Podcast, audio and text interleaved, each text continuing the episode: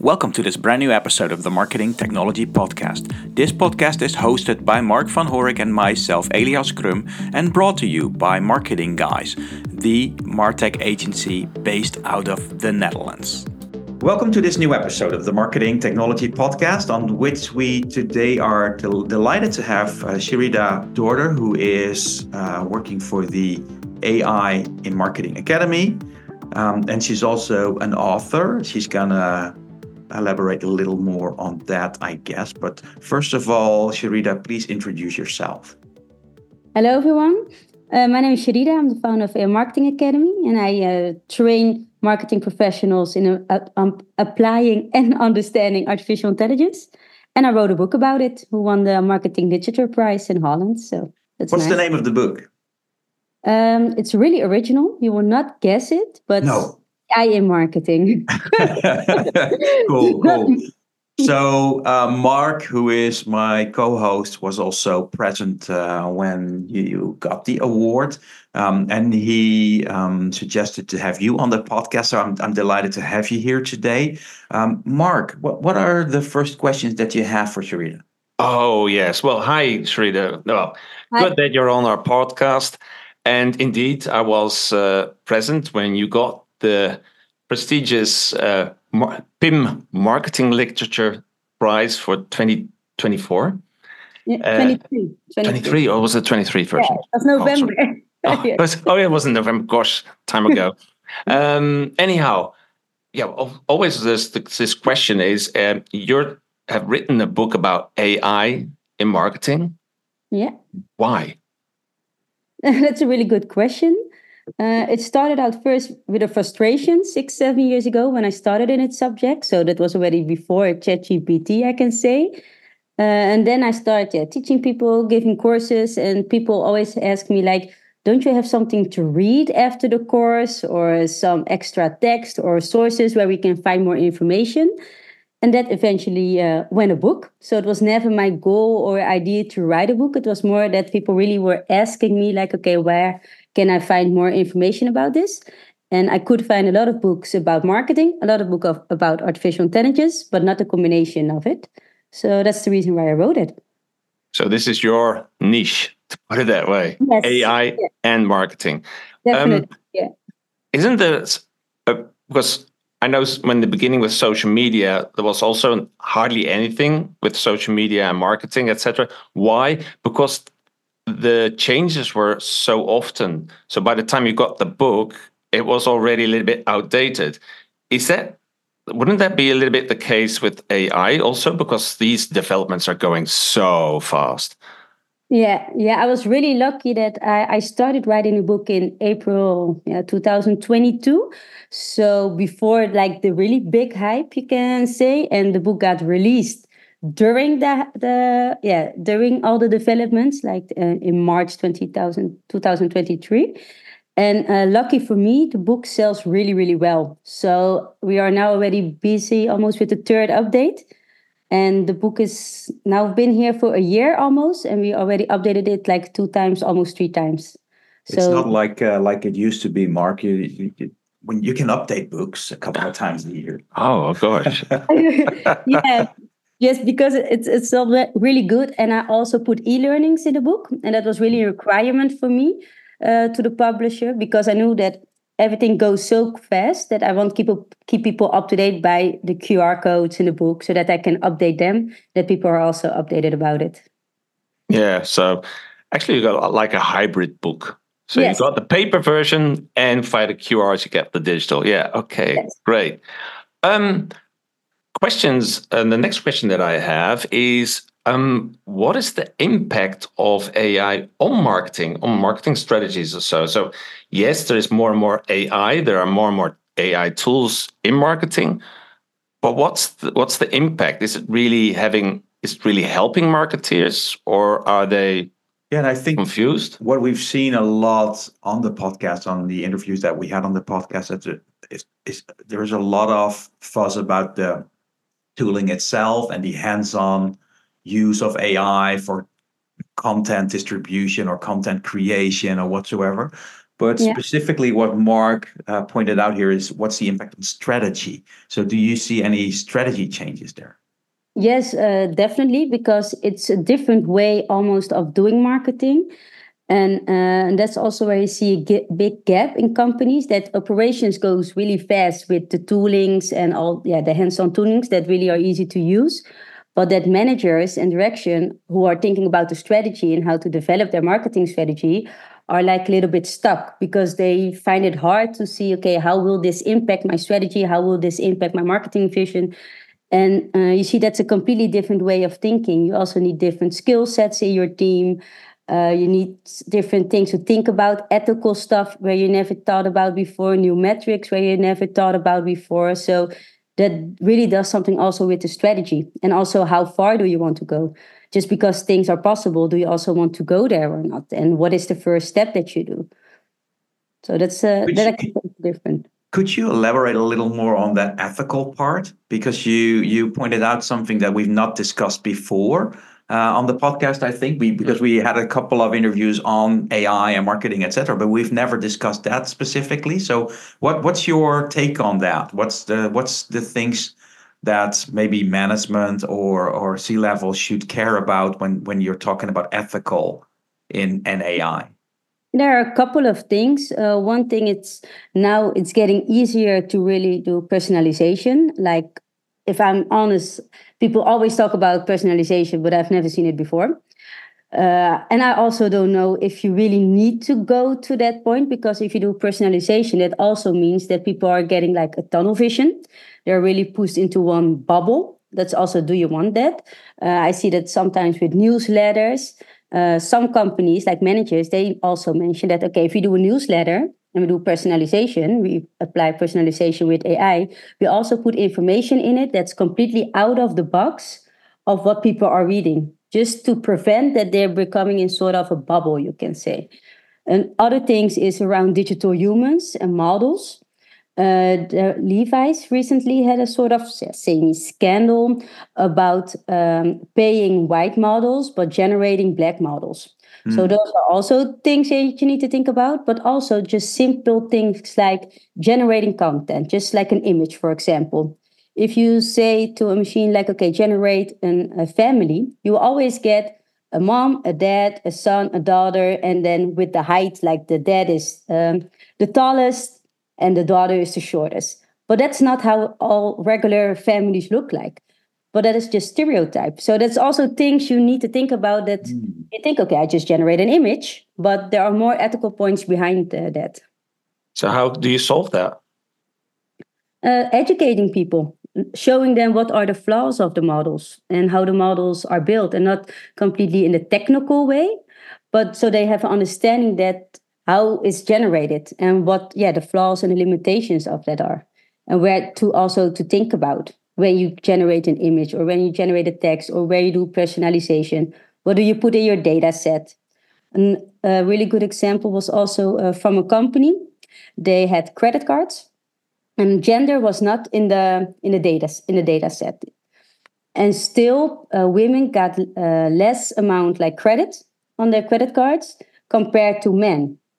But gender was not in the data set. So that's also still things yeah where you need to think about like okay how is it possible then? Yeah absolutely. So um, mark and i often compare the uh, well evolution of ai to the evolution of uh, the internet in the beginning. Um, yeah. back in 95 if you wanted to design a website you needed to code a website. So you needed to write in html and after after a couple of years there were well tools like FrontPage and Dreamweaver to yeah. make it easier. And now you have WordPress and just click your website together. Um, the thing with AI is we we talk a lot about prompts and how to ask the right questions, etc.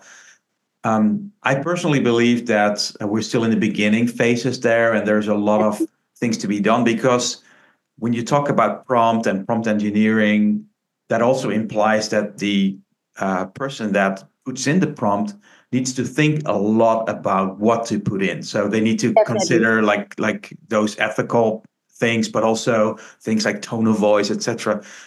Um, do you think that's going to change over the coming month or years? Um, I see there are two ways in this situation. Uh, one way is that people are really getting trained or educated in how to write a good prompt. You can mm-hmm. say it like that, and how to take the different uh, yeah, parameters, variables, how do you say it? Yeah. Into consideration.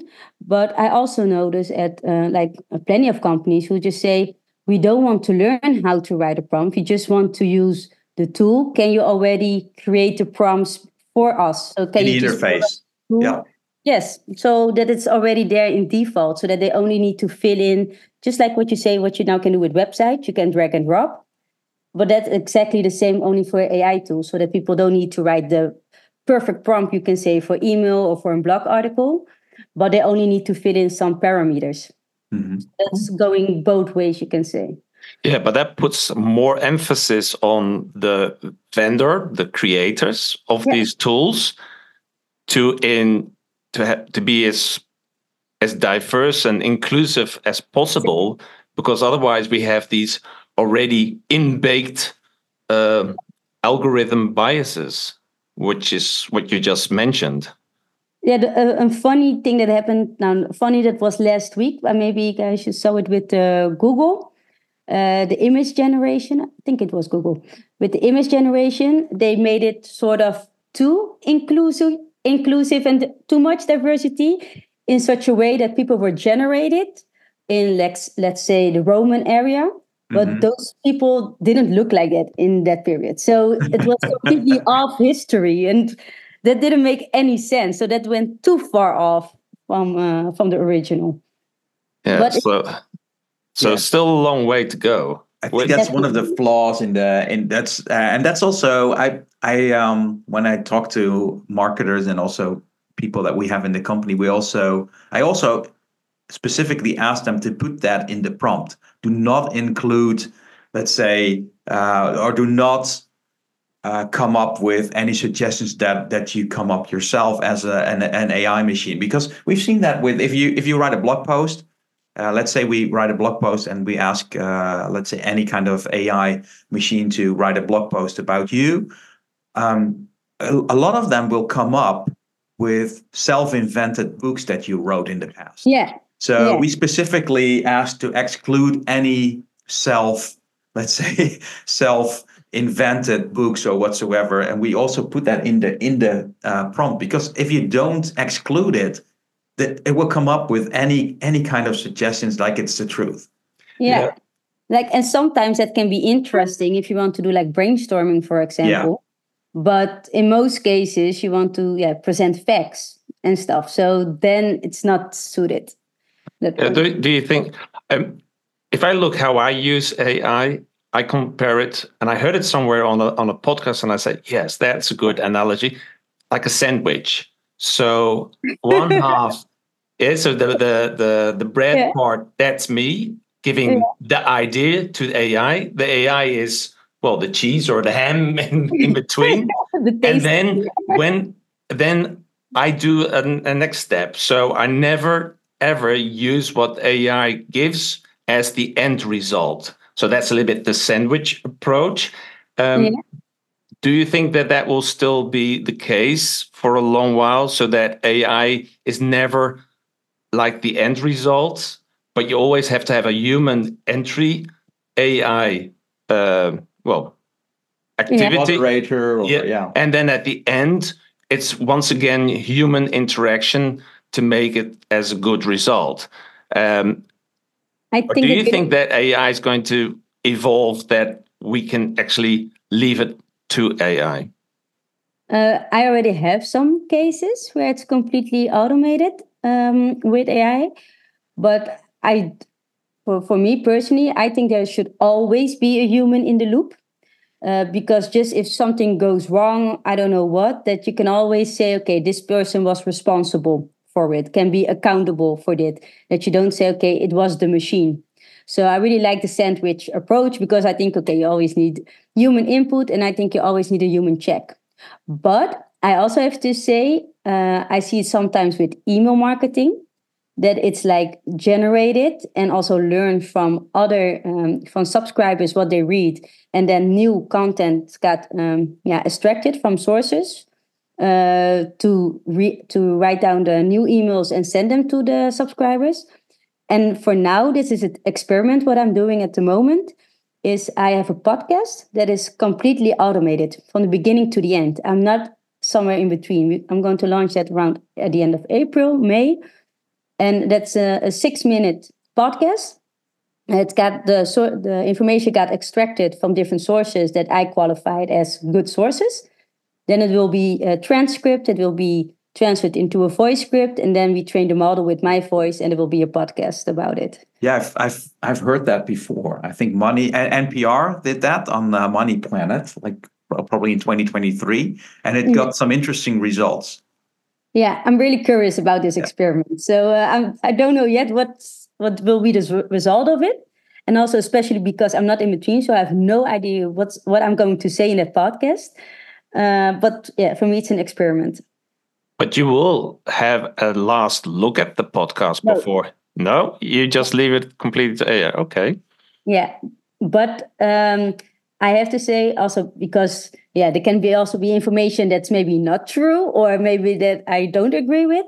Uh, so in the podcast, we also say it's a source. The information is from this source, or the information is from that source. So it's not a conversation as what we are having right now. It's really a fact news update podcast. Oh, okay, but more a little bit like a curating part. So you get all the information and you reference to the sources. Exactly.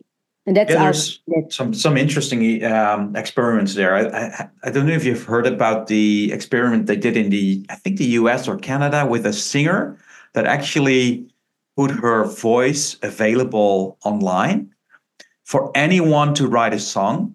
Yeah. And the only thing what happened is you would pay rights to her on that song or something. So Grimes, um, Grimes, the the ex-wife of Elon Musk, that is doing exactly the same. Yeah. Oh, yeah. Absolutely. So cool. All these new business models. Yeah, but uh, it also the pitfall is the creativity also of it because if everybody can create a, a song with your voice, mm-hmm. is it then still valuable?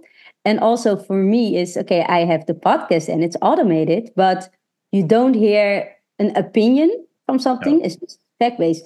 So is it then still valuable? Don't you miss the human part in that process? We don't know. It, I've seen in some blog posts where, um, or uh, where where AI machines actually do come up with an opinion based on the other articles that you probably yeah. wrote or other podcasts that you have shared or whatsoever. So it could come up with uh, with an opinion. It could be outdated. It could yeah. be an opinion from last year or the. Did you heard about ChatGPT? Yeah. Correct. So like you never know. But anyway, we have a couple of minutes left, Mark. Yeah. You, ha- you still have one or two questions. Yeah. Well, I think ask, uh, right? we, we've we've covered a lot of the questions I already had.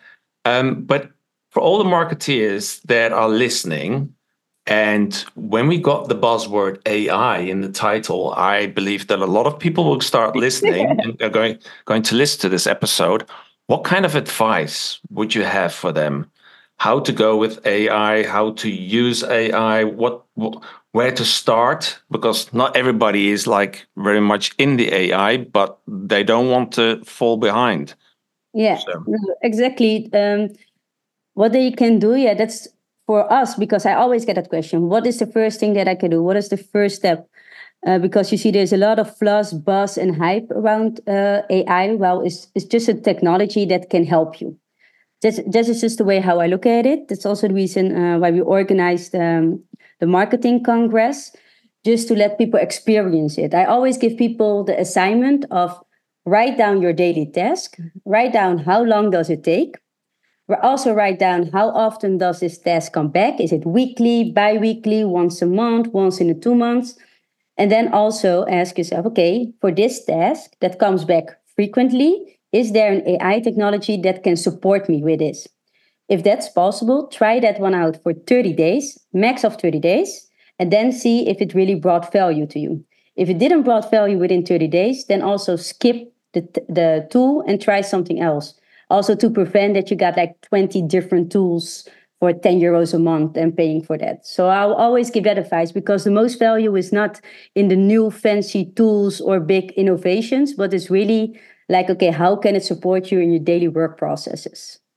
Yeah, and that's from the operational part. I want to have a last one. What's yeah. your view on what we said with the strategies? You said that companies are still struggling with that. What, Definitely. what should they should they really make place in their strategies for AI? Is this the time to really do that? Yeah, they really. I I really want to ask uh, to tell my managers and directions not only to focus on education about leadership and those kind of stuff, but also to focus on education about AI technology to get a basic knowledge out of it, to also have an understanding how it can help or not help your company. So, and that they also can put that in place in their strategy. Also, put somebody in the front that is sort of an AI console, how you can say it, that people can ask questions to, so that it's not going to be like ad hoc experiments throughout the whole company, but also that it gets clustered, you can say, that more people getting value from the same kind of processes. Cool. So, with that, I would like to thank you very much, Charida, for being on the podcast. I will share a link to your LinkedIn profile as well as a link to your website. So, listeners can always reach out to you should they want to after this episode. And thank you very much for being on the show. Yeah, thank you for having me. Love it. Thanks for listening to this episode of the Marketing Technology Podcast. If you enjoyed this podcast, please leave us a review on your favorite podcast platform or iTunes. Also, if you want to be a guest or know someone that should be a guest to our show, shoot me an email on e.crum at marketingguys.nl. Thank you for listening.